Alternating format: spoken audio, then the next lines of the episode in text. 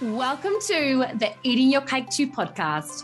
I'm your host, Claire Sieber, Global Career and Leadership Coach, Facilitator, Speaker, and founder of Eating Your Cake 2, a business focused on helping you sell yourself with more confidence and take control of your career and leadership success. Right here on this podcast, you'll learn how to amplify your influence, accelerate your career growth, create real presence, and have a true impact by learning the tools and strategies that you need to show up with more courage, more confidence, and more clarity. Are you ready? Let's do it. Meet Bethan Wynn.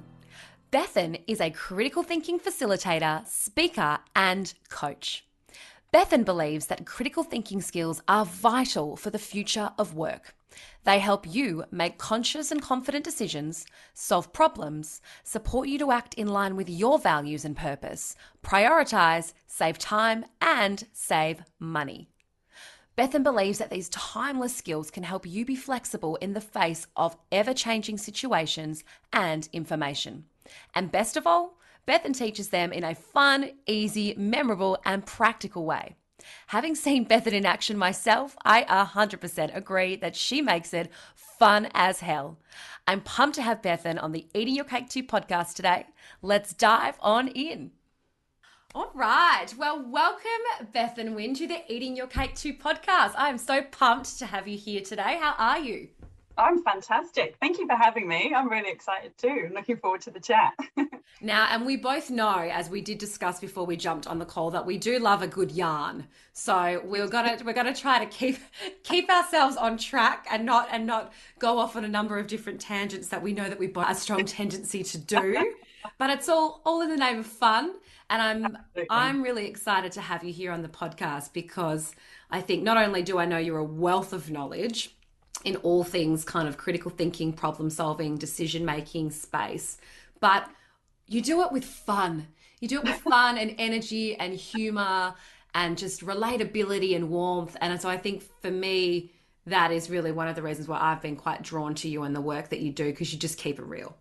Oh, thank you, Claire. Yeah, absolutely. I'm all about how can we make the mundane magic, or how can we bring a sense of play and humor to things? Because, you know, at the end of the day, we learn more when we're in a good mood and when we're smiling, because if you're in fight or flight mode, your brain doesn't want to absorb new information. So there's always method in my madness when I start a workshop with, you know, what's made you smile, or some terrible jokes. I'm like, well, you're either laughing at me or laughing with me. So at least you know.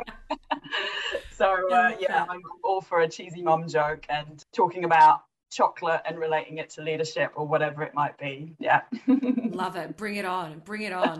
So tell us a little bit. I've sort of done a little bit of an intro to you, and you know that you're a speaker, coach, facilitator on kind of all things critical thinking and problem solving, but I'm sure the listeners would love to hear a bit about you and your story. So do you want to just walk us through kind of, you know, who you are, what you stand for, and how you've kind of gotten into the world of critical thinking and problem solving?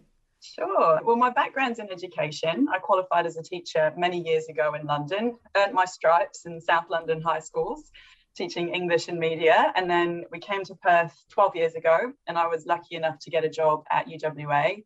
And there I was working mainly with international students who were going into the university, so doing bridging programs. And as part of that, I did a lot of kind of humanities subjects. And they asked me to write a critical thinking program for pre-master's students, so international and mature students. And I was like, yeah, sure, I could do that. That sounds fun. And that's the classic, what's called the Dunning-Kruger effect, where, you know, your skill level is low, but your confidence is high. And then gradually you go, oh, wow, there's a lot more to this. And the confidence plummeted, but the skills and knowledge built up. And I could see so many parallels between critical thinking and sort of mindset stuff, decision-making, things that I'd studied and read for my personal life. And I suddenly was like, oh, there's like actual, you know, frameworks and substance and research and stuff behind all of this. So I just, for fun, because I'm weird, made a little program for some friends to do for over 6 weeks, and they loved it. And some of them worked in like HR or training spaces, and they said, there's a market for this. And I thought, oh, okay, cool. I didn't know anything about business in a, you know, corporate kind of sense at the time. And I was going, oh, all right, I don't know what people need or want. And that was actually just before COVID hit. So there was kind of this weird time where I was like starting the business, but stuck at home with my kids and trying to build a profile and stuff. But it's just gained momentum more and more. So, you know, in 2.5 years, I've now sort of built up some amazing clients, doing speeches, become the, you know, boss lady in terms of the finances of the business and all that stuff. So, yeah, it's an amazing development journey. But what I always try and do is, like you said, keep it real. Things like, you know, learning and fun and sustainability and community are part of my core values. So I always use that when I'm making decisions about the business. You know, if I'm going, do I want to do this or that? And I'm going, you know, I think it's Tony Robbins, all decision-making is a values clarifying exercise. If you know what's important, then, you know, it's always serendipitous, right? You're doing a fundraiser for food bank or making the business carbon neutral has led to other opportunities, even though that's not why I was doing it. You know, there's always a kind of heart behind the decisions that I make. And my clients really appreciate that as well. I think just that genuineness and openness about, you know, my own journey and imposter syndrome and all of those things that come along the way. So that's kind of how I got here, I suppose. Yeah. It's a great story. And it really, I think, just, you know, critical thinking, problem solving, decision making, that whole space is something that's relevant to literally every single person on earth. Yes. Yeah. But I know I can speak for myself and say I don't think it's something that I've ever really consciously stepped back and thought about, like, what is the skill set that sits behind being able to think critically, to problem solve, to make decisions. And we know that emotion must play a huge part in some of these as well. I'm sure you'll probably touch on that. But so for you, like, it really is, it's a future fit skill that we know we're seeing in the World Economic Forum as being critical on the list of future fit skills. But I'm sure you would probably agree it's needed now, and it's certainly been needed in the past, really our whole lives. But for you, what is the attraction about this particular skill set that excites you? Oh, well, like you said, I think it's just so useful to have that in your back pocket day in, day out, because, you know, some studies say we make like 30,000 decisions in a day. And it's not that we think we need to think critically about all of them, because literally it would be a complete paralysis. You'd never do anything. But being able to take that step back and go, right, what's actually important right now? We get hung up on the kind of mundane little things, whereas really it's the big picture stuff, you know, putting it in perspective and going, right, this is the major life choices that I need to make, whether it's career or where you live or life partner, business partner, have kids, not have kids, you know, those big things. That's what's really consequential and irreversible in our lives. And sometimes we make those decisions just in a kind of default way. You fall into them and then go, you know, 5 years down the track, oh, how did I get here? What led to this situation? And the more we can kind of take control of those decisions, not just go like the things that persuade us. There's things called logical fallacies, argument tricks. So you might have gone with what seemed popular at the time, or what your parents said, or what some expert in another field said, or gosh, there's so many things that influence our thinking that really, when we dig down into it, shouldn't have a hold over us and the way that we choose our lives. So yeah, I'm a big proponent of like taking responsibility, taking control, and being self-aware in what you're doing, so that, you know, you can wake up and be like, yes, this is where I want to be. And it just makes me so sad. I'm sure you've got clients as well where they go, oh, I don't know how I got here. I don't like my job, but I feel stuck. And I'm like, there's always an option, right? We get caught in this false dichotomy, this black and white thinking of, oh, I've either got to do this job full time and never see my kids, or I've got to, I don't know, be a stay-at-home mum, for example. You're like, no, there's so many other options out there. And I think, you know, I'm really kind of proud of the fact that I've created a situation where, you know, I've found a business and a lifestyle that really works for me. What works for me is not going to work for you, for anyone else. You know, it's all unique. I'm not an expert on your decisions, but I can help you think about your decisions because, you know, it's that literally like individual responsibility and individual awareness. Yeah. Great. I think that's so powerful. And I think I resonate so much even with what you say around how just influences, whether it's parents or whatever's popular at the moment or what might be hitting us unconsciously through various social media platforms and the impact that that's having on our ability to see what other decisions may or may not be available to us as well. And yeah. So I'm keen, I'd love to kind of bring this to life a little bit. So let's just like pretend I'm a client and I'm coming to you, Beth, and going, help me, I'm overwhelmed, I don't know what to do, I can't, you know, my thinking feels clouded, I just feel stuck and lost. How, you know, and let's maybe use the career context. So maybe I am, you know, a professional corporate woman, I'm trying to juggle kids and a family, I'm feeling a bit lost in my career or a bit stuck and I just need some help. Where would you start that process with your clients from the critical thinking, decision making, problem solving kind of lens? Okay, I guess a conversation like that, I really like Michael Bungay Stania's starter, where you just go, what's on your mind? Because sometimes we just need to bleh, you know, let it all out and then get a clear picture of what the situation is. And then it's really interesting when people do that to hear their language, you know, how much sort of blame are they putting on other things external to themselves? How much responsibility are they taking for where they're at? What are their boundaries and constraints?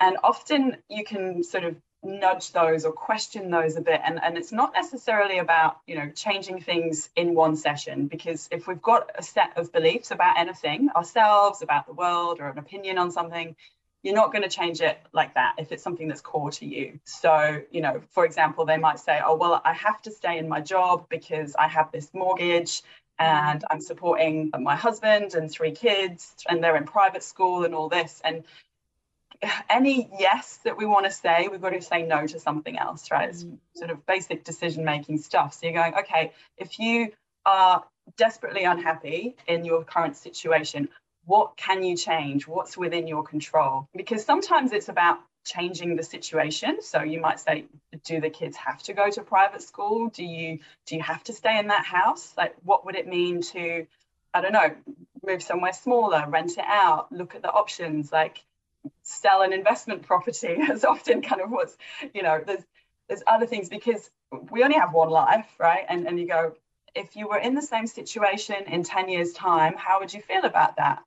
And if they are like, well, I probably want to kill myself, but hopefully in a jokey manner, then you go, right, well, then we can start to put things in place now, baby steps. It's not about throwing everything out and starting over, but going, right, what would an ideal situation look like? Get them to think about the alternative vision. And you kind of touched on it then, you need to see it to be it. So, you know, speaking to people who've made that transition is something that I'm a big advocate for, you know, speaking to people outside of your echo chamber, because however life currently looks, it can always look different. And sometimes it's not necessarily about changing all the externals, but sometimes it's a bit about changing the internals as well. I love, you know, you go, oh God, I've got to go and do this thing. Like, I've got to go and take my mum shopping or whatever. And it's like, no, hang on a minute. I get to go and take my mum shopping. There's so many people that can't do that, particularly right now, right? And so changing our framing of the situation can be really helpful too. You know, I remember years ago, a colleague of mine saying, I've got the best job in the world. And he just had the same kind of job as me. This is when we were teaching.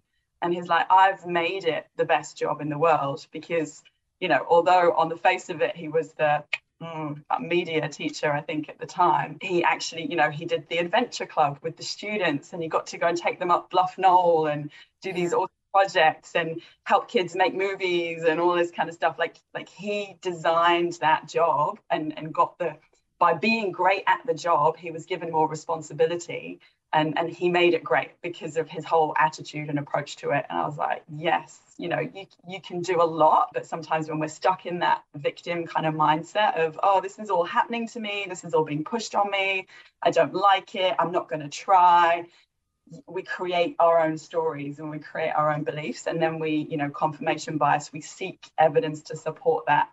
whatever it might be. So it's, yeah, I love just sitting with people going, okay, you said that, what does that mean? And just unpacking stuff as you go along. And that naivety sometimes of like, oh, why is that? Why does it have to be like that? Is really useful, because when you explain it, you go, oh, yeah, I don't know, actually. Yeah, absolutely. And absolutely. Those penny drops, those realizations. Yeah. Mm.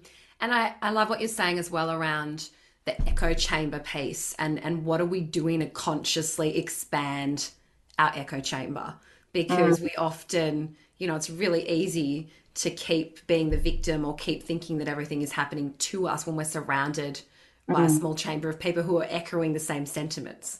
So yeah. I do think it's so important that we consciously find ways to break out of that. And I always have this saying, like, our brain believes what we tell it, so tell it something good.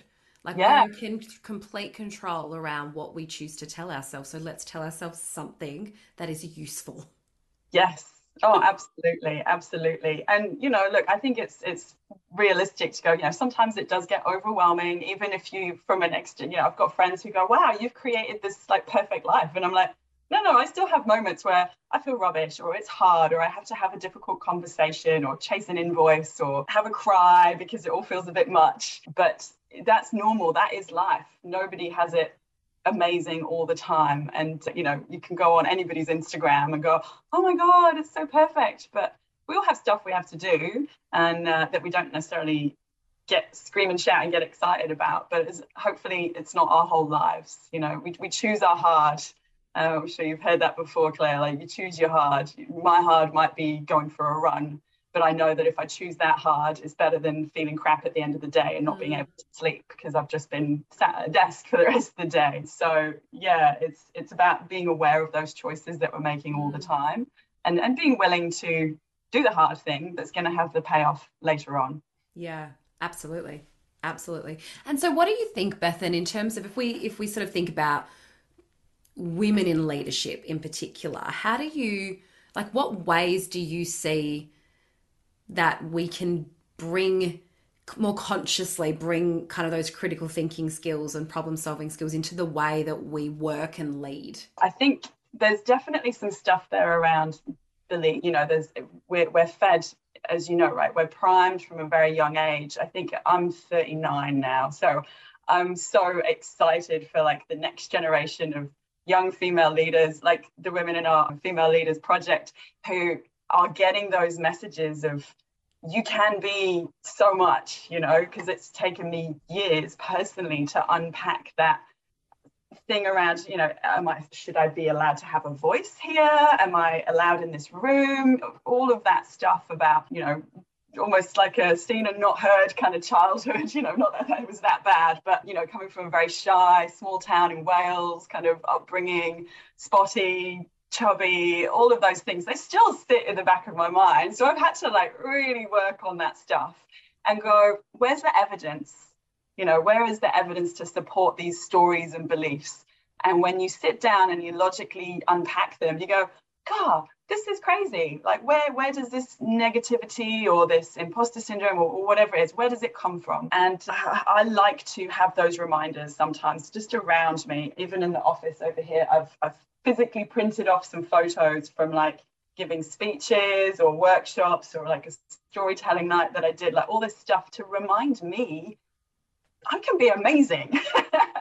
So when I'm sat here in my pajamas going, oh God, I'm writing a quote, you know, like thinking about work stuff, just to go, no, I can do this. I can do this really well, and have those testimonials to hand to help me reinforce those beliefs about, you know, I have a place here, and that my decisions, if I was in like a leadership team, like my decisions are just as important and valuable and correct in the situation as anybody else's. Because sometimes we, you know, we shrink ourselves, make ourselves smaller in order to fit in. And really we need women in leadership to use their voices, to stand up and be strong and be brave, have the uncomfortable conversations, look for the allies that they need to be heard. Because, you know, the fact that someone's got whichever genitalia doesn't mean they're any better at doing the job. And yet, if you know, you've grown up in an environment where it's like, oh, the men are the leaders, you know, my family was very traditional, the community that I grew up in was very traditional, and I love that it's changing, and we just need to be confident in that, not be scared by somebody's job title, not be scared of, you know, the CEO or the CFO, because everybody's human. And I think that's what women particularly, or many women, can bring to the table, is that kind of understanding and the empathy that we tend to be better at the emotional intelligence and seeing the humanity of a person. And that's why I get, you know, I often say, you know, let's start with a smile, something that's made you smile, because then, you know, even for me, it reminds me, oh, hey, you know, the managing director's in the corner, but he or she is just as human and, you know, is training a puppy or looking after their mum at the weekend or taking their kids to football, whatever is the thing. And you go, it's a person, it's just a person who's trying their best. And we're all just kind of big kids trying our best, trying not to let our childhood stories cloud our judgment and let our egos get in the way, because, you know, we're just people. People are people, and people are fallible. So yeah, I hope that's helpful. Well, I think you're spot on. Like, just bringing the human element back into everything we do. We waste so much time getting caught up in ego and hierarchy and job titles, and I can't speak to this person because they've got senior on their title, or, you know, all these things. And it just really plays, and for a lot of us, because we've had those belief structures for so long, or we were raised in that way, or, you yeah. know, that was the early part of our career, that kind of was the way things were. And so trying to like unlearn some of those can take time. But yeah. I like what you're saying around, like, you know, having the courageous conversation. But I would also add to that too, and say sometimes having the courageous conversation and all believing that you know, what you have to share and say and offer is valuable. I also add to that around, what is the courageous question that we also need to ask? Because sometimes it's about just how can we shift a conversation forward through asking a powerful question. And a lot of the work that I do with clients, they'll come and say, oh, my manager says I need to speak up more, or I need to share my, you know, my thoughts on things or whatever. And so then they come in thinking that, so every meeting that they go into, they're now just sitting in that meeting thinking about have to say something, have to share a thought or an opinion. And then they end up not being really present in the room, or being mindful in the room, because they're now so caught up in like, must have opinion. Yeah, and so I often say, I think that there are ways that we can drive conversations forward through asking a bold or powerful question, or even through our body language and the way that we demonstrate that we're engaged and aligned with what somebody else is saying. And so I think we need to look at the full picture that's available to us as humans, and how can we continue to share our thinking, to solve problems, to make decisions in ways that aren't always just adding on another layer of dialogue. Yeah, absolutely. That really resonates with me. And in so many areas, I know for myself personally, you know, I was very shy, very self-conscious as a teenager and in my early 20s. So what you were saying there about must say something clever, that was my whole university life, going to seminars on literature, going, oh, these people are all smarter than me, must just say something. And that would be the whole session, just building up to any contribution at all, essentially. Whereas a lot of that is because we have this spotlight bias, right? We think everybody's looking at us. We think everybody's judging us, but actually everybody's worried about themselves. So whether it's, you know, in a networking situation or a boardroom situation or whatever, if you can take the focus off you and onto other people and go, that was a great point, I love what you said there, can you expand on that? Or what a great idea, or oh, we could add to that, you know, the yes and kind of approach, then it takes the focus off yourself. And then that person feels amazing because you've shone your spotlight on them. Yeah, they feel seen, they feel heard, they feel valued, and they feel like you like them, you know, you're paying attention to them, and then they are more likely to like you. That's how humans work. If we think somebody likes us, like Claire, I think you like me, so I do. Like you. I do, babe. So, you know, that, and it's crazy because if you think about it, you know, if there's someone that you're like, you feel very negatively towards, oh, there's that guy, he's coming, oh, they feel that. They, you know, we kind of give off that energy towards them. Whereas if we can just even pretend to start with, you know, offer a smile, welcome them in, how's it going? Show an interest in them as a person or their ideas and kind of flip that, because a good leader is not about showing off, is not about being amazing. It's about getting other people to be amazing and encouraging them to be their best. So, you know, there's all that focus on it's about me, and it's like it's really not. Everybody's self-interested at the end of the day. But if you can find those win-win situations, you make someone else feel good, make them look great, then that reflects well on you as well. Yeah. You know, if I'm meeting someone that we both know for coffee and I say, hey, Claire's amazing, then not only do you look good, but it makes me look good because I say positive things about people that I think, you know, I share that with the world. So it can sound a bit Pollyanna and a bit twee sometimes, but it amazes me how just having a good conversation with someone that previously you thought there was an issue with, and be open about stuff, even make a joke of it. Hey, I thought you didn't like me because of the way that you, I don't know, burnt my toasty. I don't know.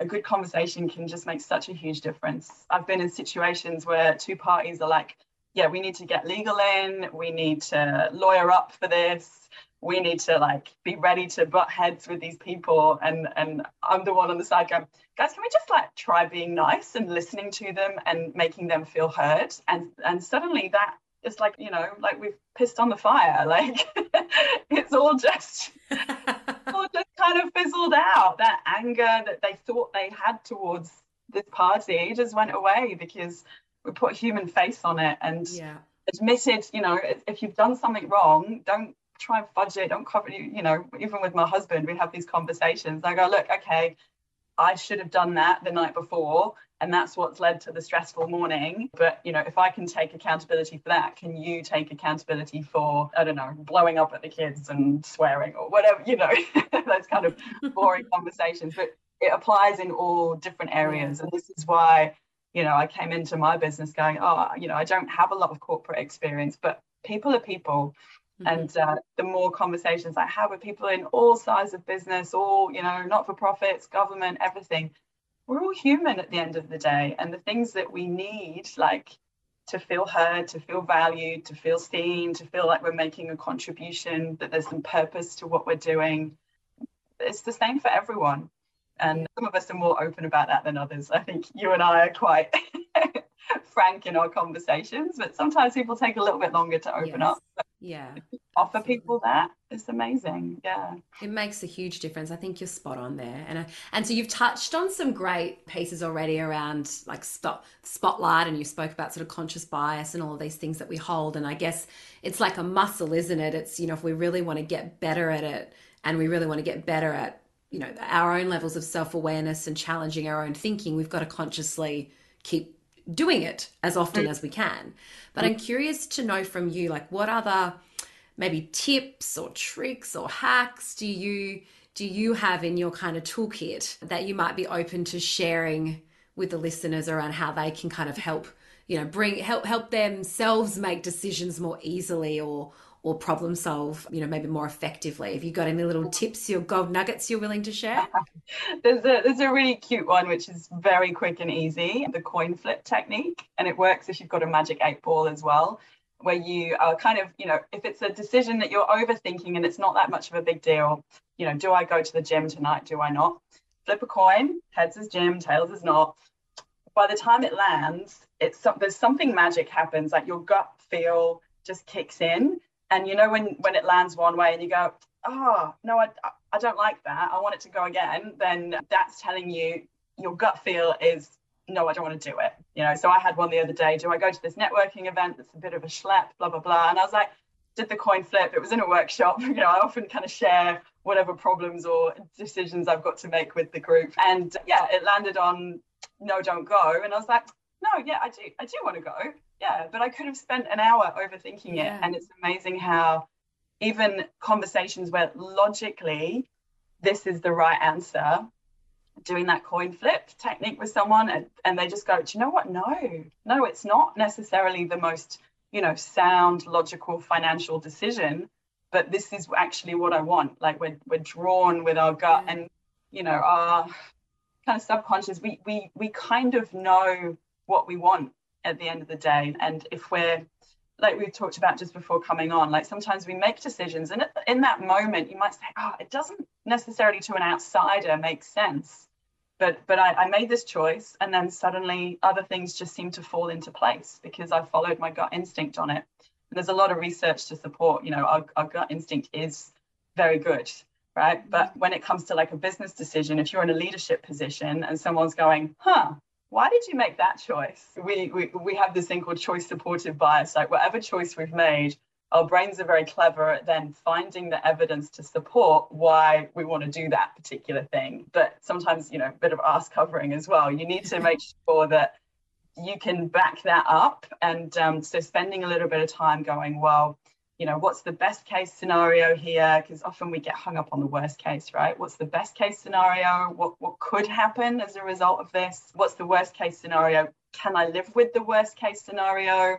Am I willing to put my neck on the line for that potential worst case scenario? Or what can I do to mitigate against that? You know, so all of that, you know, almost like a health and safety audit going, okay, what can we put in place to make sure that doesn't happen? I'm a big proponent of, I call it nibble, don't scoff. So like, is there a way you can kind of test it out first before going all in? And we do it, right? You know, you might put someone on a temporary part-time contract if it's, you know, if you were hiring someone, and then suddenly you're like, okay, yeah, let's go full-time, and then let's go, you know, before you would go in and go, right, full-time permanent contract for someone. But applying that to those decisions that we're really stuck on, because, you know, when I moved to Australia, we never said we're going to go and live in Perth forever. We said, let's go for a year, let's give it a try. We still had a house in London. We literally turned up with a rucksack each, went on holiday via Vietnam, and then suddenly we're here and we're going, oh yeah, let's give it another year. Okay, let's give it a little bit longer. And much to my mum's disappointment, you know, a house and two kids later, we're here, and we've been here 12 years. And is it forever? I don't know. But we don't know what's around the corner. So being able to be kind of flexible with new information, we only make the best decision we can with what we know at the time. So there's no point beating yourself up and going, oh, if only I knew, because you don't know, right? Whether it's a financial decision or a life partner or business partner or a job, you never know until you've actually done it and tried it. But that nibble approach kind of gives you permission to take action, because when we're overthinking things, it's like, even if it's the tiniest of steps, something to help you get more information and move forward will help you feel better about the situation. Often we're happiest when we're making progress, and it almost doesn't matter what that progress is. It's just moving forward on something in one part of our lives, have an enormous net positive across the board. I love that. Nibble, don't scoff, and flip a coin. I actually really like that. I like both of those, but I love the flip the coin one in particular because it's so simple, but you're spot on in that you totally know what you want to do. You just sometimes don't want to give yourself permission to say what it is you want to do. And then the second you flip the coin and you get the thing that you didn't, the decision you didn't want is the one that comes up, you do get that feeling in your gut, like, oh, damn it. And that's where you've got to listen to that and trust that and then know, well, that's the thing that I should be doing. That's the thing that I really want. I think those are fantastic hacks. Thank you. Now, I've got two questions that I ask kind of every guest that I have on here, because I love kind of sharing insights and learnings and recommendations for books or whatever that people have read. So the two questions I have for you is there a book that you can confidently say you've read and it's kind of changed the game for you? And is there a quote that you, maybe it's nibble, don't scoff, I'm not sure. But is there a quote that you live by that really resonates for you? Okay, so the quote I'll do first. Yeah. The one that I've got up on my mirror at the moment, I do a lot of thinking in the shower, so I write things on the mirror, and at the moment it's complexity is the enemy of execution. You know, the more complicated it seems, the less likely we are to do it. So that's, you know, the nibble don't scoff is just about that, like find the tiniest way to chip away at it, something simple, and then the whole thing just, you know, gains momentum, you get that avalanche going. So complexity is the enemy of execution. Often I overcomplicate things and then I go, oh, keep it simple, stupid. You know, it's a similar kind of notion to that. A book that's changed my life. It's a little bit different to what we've been talking about, but there's a book called Lost Connections by Johann Hari, who's a British journalist. And it's really about how, you know, we're losing community, we're losing connection to fellow human beings, and the impact that's having on mental health in terms of anxiety, depression. I don't think I've ever really experienced true depression, but I definitely burnt out. It to the extent I was like, you know, crying every day and felt pretty down about everything when I was in London. And I read it a little while ago and it just, oh, it just clicked for me so much that we, you know, there's a lot of kind of popular self-help stuff, which is like, I saw like a women in business kind of thing. And it was like, oh, behind every successful businesswoman is herself. And you're like, no, there's no, excuse my language, but no fucking way I would be here right now having this conversation if it wasn't for like an army of amazing people who've supported me along the way, whether it's like a little tip or an invite to a podcast or recommendation. So that sense of community is really important to me. And I happen to live in this weird retirement village situation. And I knew when we moved in, I was like, oh, there's something just so nice about this. It's so nourishing. And then reading that book sort of crystallized for me, like why I like being here so much, knowing my neighbors really well. You know, there's some that I love and some that I'm, you know, less fond of. Birthday party, but the fact that I get to see someone, you know, every morning it'll be like, oh look, there's Kim going to get the paper, Sandy's brought the bins in, oh, you know, Cecile, my next door neighbor, she's recently moved to a nursing home across the road, but you know, being able to, you know she's there and that she's okay, popping in, and you know, occasionally we'd get the call like, oh, can you come and help with this? Can you help me with my phone? And feeling that, I guess, feeling needed was nice as well, because we're, you know, a long way from my mum and my in-laws as well. So I think it's a really nice thing for my kids as well to be exposed to people. You know, Olga's 100 now, which is amazing. And, you know, there's quite a few in their 90s that are around. And, you know, as we mentioned right in our chat before, you know, we have lost people over the 6 years we've been here. But I think that's an important part of life for my children to see. And it's important for me to see and remember and be connected to people outside of my echo chamber, essentially, because I love hanging out with people who are similar to myself, who have similar interests, but it's really critical for all of us in a very segregated kind of society in terms of social media and our online kind of lives. You know, we're drawn to people who are like us. So to be exposed face to face in real life to people who hold different views, who think differently, who are in different careers and professions, or who are retired and have this amazing kind of perspective on. So yeah, Lost Connections by Johann Hari. It's really lovely. Oh, you've motivated me to check it out for sure. I think you're spot on though, like community and connection and belonging is really at the core of human beings. We've just overcomplicated it though. With all the crap that's around and you know, technology that's ultimately designed to elevate us in some ways, in a lot of ways, it's not had that impact at all. And so I think everything you're saying just ties back into that we're all human beings, cool, right? Like we're all human beings who want to feel seen, heard, noticed, valued, and community and connection really drives that. So that's great recommendation. I will definitely check that out. Now, lucky last question from me, because I'm sure people will want to. What is the best way for people to connect with? I'm probably most active on LinkedIn, so feel free to reach out on there.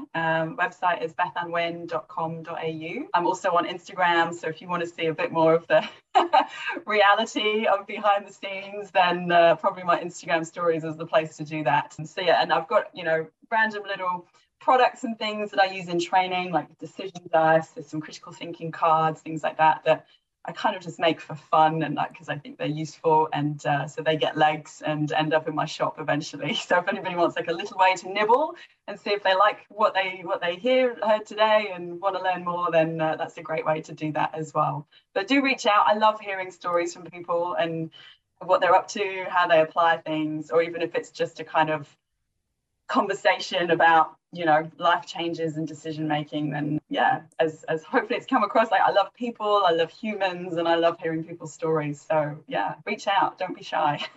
Awesome. And I'll make sure that I drop links to all of those handles in the show notes, and especially your critical thinking cards. I think those look awesome. So I'll drop those in there as well. But this has been awesome, and I could still talk for hours, but I know we both actually need to get back to our days. But thank you so much for being on the podcast, Bethan. It has been an absolute pleasure having you here. Thanks, Claire. Lovely to see you and speak to you, and I hope it's provided some value for your listeners. It's been great. Absolutely, it has. Well, that's it for another episode of the Eating Your Cake 2 podcast. It has been amazing to have you here, and I am so grateful for you taking the time to pop me in your ears as you go about your day or night. Remember to follow me on Instagram and Facebook at Eating Your Cake 2, and if we aren't connected on LinkedIn yet, reach out and say hi. Thanks so much for listening. If you enjoyed this podcast, then I would love if you would leave me a review so that others can find the podcast and come and hang out with me here too. Until next episode, you've got this. You can do it. You are doing it. And remember to sell yourself with confidence.